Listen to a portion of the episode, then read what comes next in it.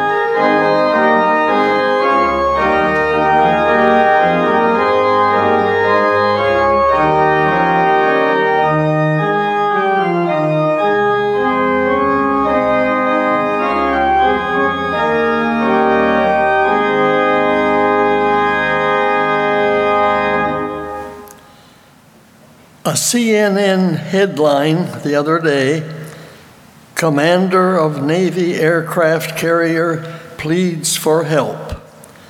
It reminded me of an old nursery rhyme Humpty Dumpty sat on a wall, Humpty Dumpty had a great fall, and all the king's horses and all the king's men couldn't put Humpty together again.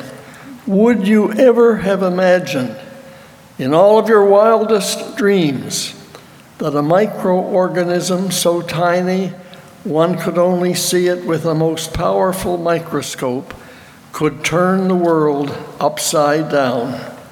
Now, when you're praying for the heroes of this crisis, remember the scientists working tirelessly to develop a vaccine that will stem the awful tide and put Humpty Dumpty together again. A reading of what we think about on Palm Sunday. The reading this morning is the triumphant entry uh, from the book of Mark, chapter 11. As they approached Jerusalem and came to Bethphage and Bethany at the Mount of Olives, Jesus sent two of his disciples, saying to them, Go to the village ahead of you, and just as you enter it, you will find a colt tied there, and there will and no one has ever ridden. Untie it and bring it here. If anyone asks you, Why are you doing this? tell him, The Lord needs it, and it will be sent back here shortly. They went and found a colt outside in the street, tied at a doorway.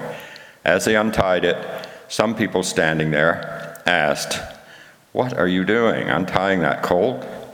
They answered as Jesus had told them to, and the people let them go.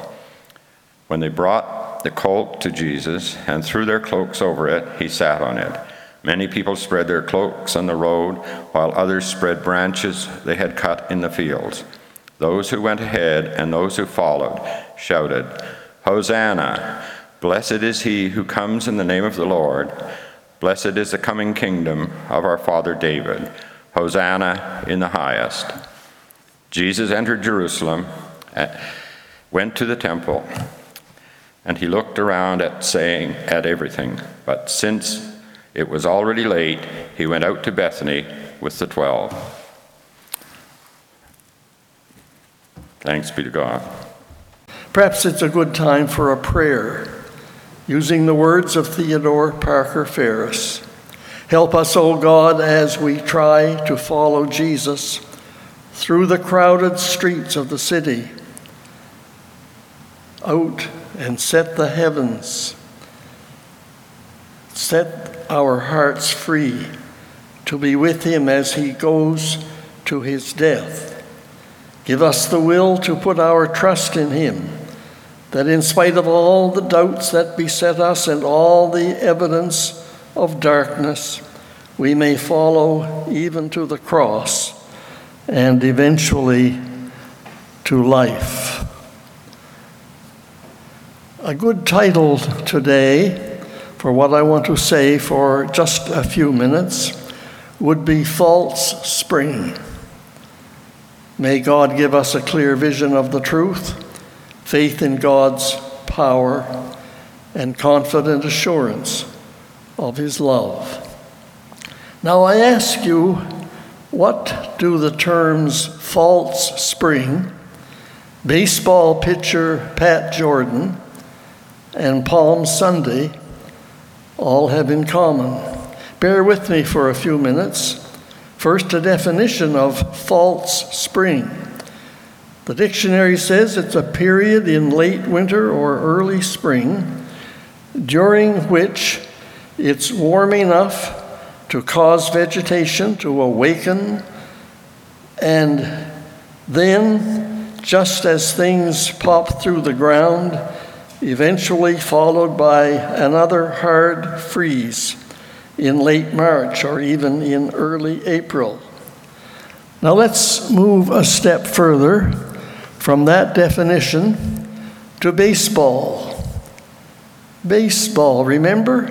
Baseball, a game that they used to play in Florida and Arizona in March, and they used to play all summer long all over North America and beyond. I zero in on the name of Pat Jordan, described as a baseball phenomenon when he was a teenager in Bridgeport, Connecticut in the late 1950s. He was so good, in fact, that the Milwaukee Braves paid him a huge bonus just to sign a contract. But then the dream disintegrated, just as it was supposed to begin.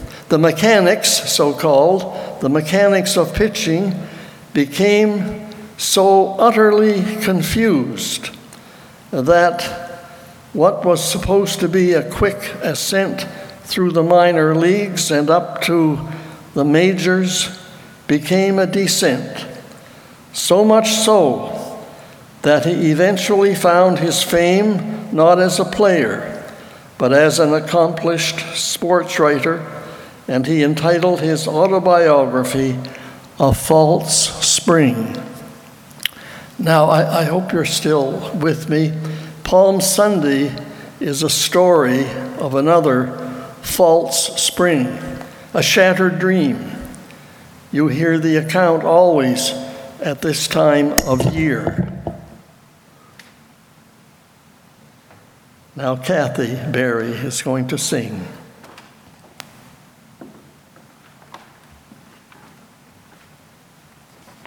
The song I'm going to sing for you is written by Carolyn Winfrey Gillette. It's called When We Face an Unknown Future, and churches have been given permission to use this, uh, including uh, streaming for worship services. So I will sing this song uh, for you at this time.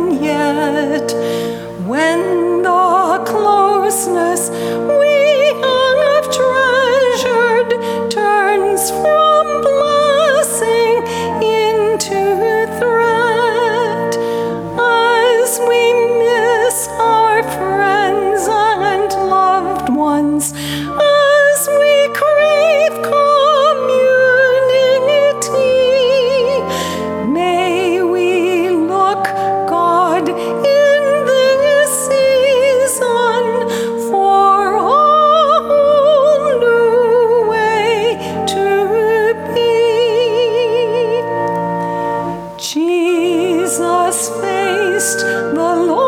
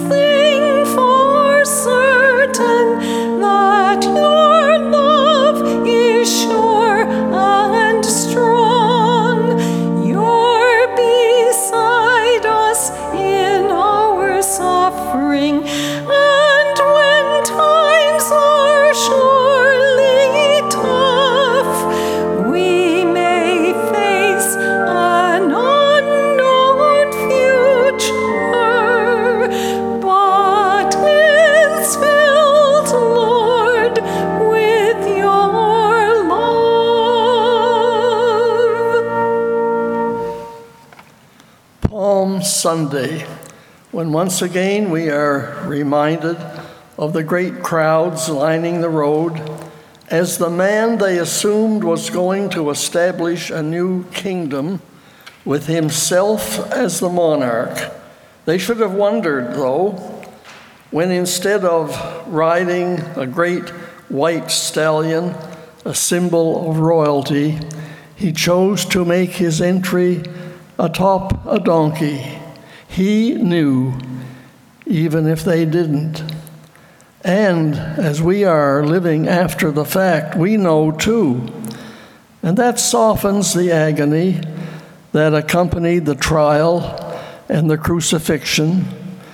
But we won't think of all those details until next week. The full story of how the triumphant ride in majesty was followed by the Via Dolorosa, the sorrowful way, and what we know, but they didn't. The story then continues next week. Meanwhile, I say to you, wait on the Lord, be of good courage, and may the peace of Christ be with you until we meet again. Amen.